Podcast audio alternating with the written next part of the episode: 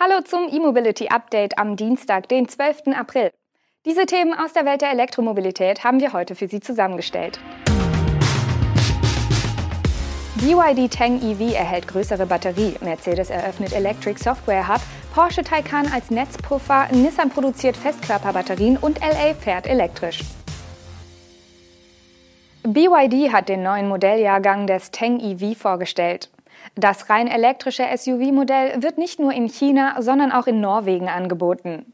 Neben einer aufgefrischten Front und der neuen 6- und 7-Sitze-Ausführung bietet der Teng EV künftig vor allem mehr Reichweite dank einer größeren Batterie. Wie chinesische Medien berichten, wartet der neue Akku mit einem Energiegehalt von 108,8 Kilowattstunden auf. Bisher waren es noch 86,4 Kilowattstunden. Mit der neuen Batterie soll der Tang EV auf eine Reichweite von 730 Kilometern im chinesischen Standard kommen. Das trifft zumindest auf die Version mit einem Motor zu. Bei der 380 kW starken Allradversion mit zwei Elektromotoren sind es noch 635 Kilometer.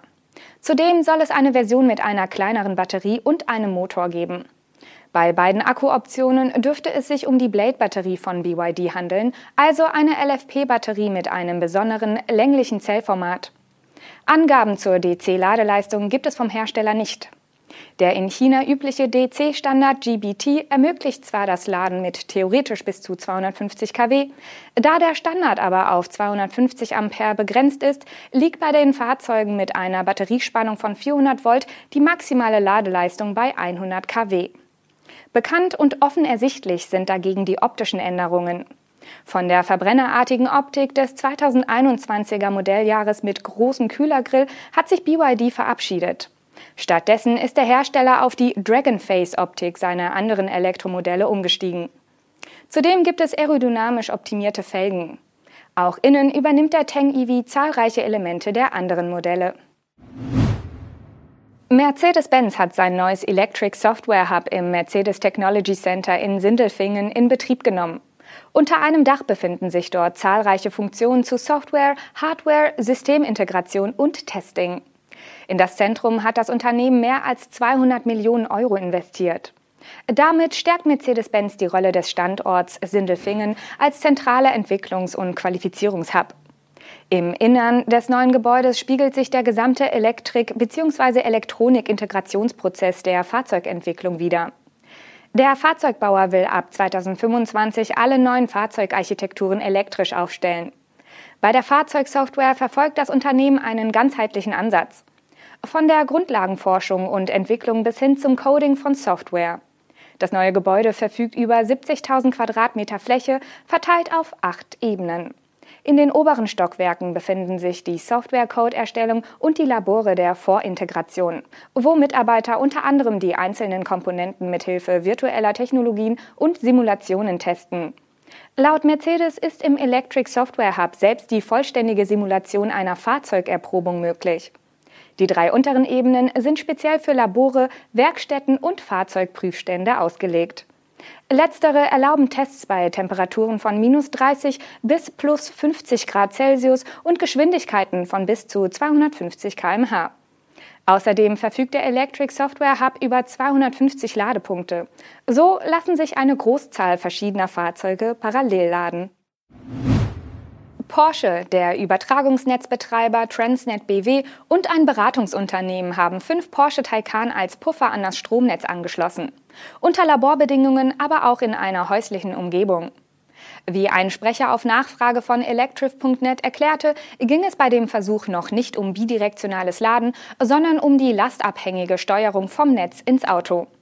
Vehicle to Grid sei aber künftig denkbar, mit entsprechenden Änderungen am Taycan, so der Sprecher. Eine technische Anpassung für den aktuellen Versuch fand im sogenannten Porsche Home Energy Manager statt, der bereits heute als Schaltzentrale für Heimenergiesysteme angeboten wird. Experten haben die Software des Ladesystems für den Feldversuch angepasst. Die Fahrzeuge selbst wurden über den Porsche Mobile Charger per Typ 2 Kabel angeschlossen. Infrastrukturseitig war die mobile Wallbox per CEE-Steckdose mit dem Netz verbunden. So konnten die fünf Elektroautos zu einem Pool zusammengefasst werden, dessen Leistung wie bei einem virtuellen Kraftwerk reguliert werden kann. Sprich, Wenn der Leistungsbedarf im lokalen Verteilnetz höher ist als die Einspeisung und dadurch die Netzstabilität gefährdet wird, kann die Ladeleistung des Fahrzeugpools heruntergeregelt werden. Das zugrunde liegende cloud-basierte Pooling-System koordiniert dabei die Ladevorgänge der Elektrofahrzeuge. Dabei übersetzt es die Regelleistungssollwerte des Netzbetreibers in fahrzeugspezifische Signale, welche die Ladevorgänge in Echtzeit steuern. Darüber hinaus regelt das Pooling-System den hochfrequenten und zeitsynchronen bidirektionalen Datentransport. Testweise wurde das Pooling-System an die Hauptschaltleitung von Transnet BW in Wendlingen bei Stuttgart angebunden. Nissan hat den Prototyp einer Produktionsanlage für Feststoffbatteriezellen vorgestellt. Die Prototypanlage im Nissan Forschungszentrum in der japanischen Präfektur Kanagawa soll die Entwicklung der Solid-State-Batteriezellen vorantreiben. 2024 soll im Nissan-Werk in Yokohama auch eine Pilotproduktionslinie eingerichtet werden. Dort sollen die Materialien, das Design und die Herstellungsverfahren für die Prototypproduktion untersucht werden. Dabei geht Nissan davon aus, dass die Kosten für Festkörperbatterien im Geschäftsjahr 2028 auf 75 US-Dollar pro Kilowattstunde und danach auf 65 US-Dollar pro kWh abgesenkt werden können. Dann wären Elektroautos auf dem gleichen Kostenniveau wie benzinbetriebene Fahrzeuge.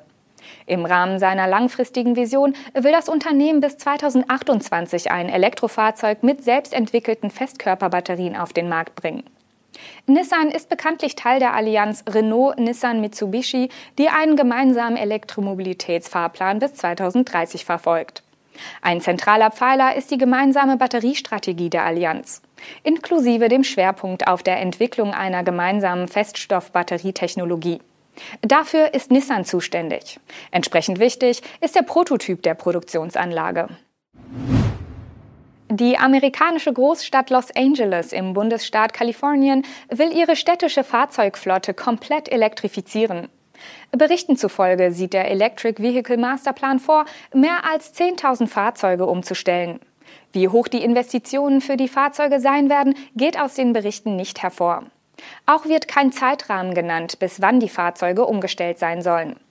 Klar ist aber, dass Ladestationen für die Elektrofahrzeuge auf allen mehr als 600 Grundstücken des Department of General Services eingerichtet werden sollen.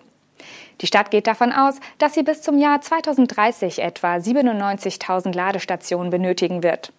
In den letzten fünf Jahren hat die Stadt bereits 350 Ladestationen installiert.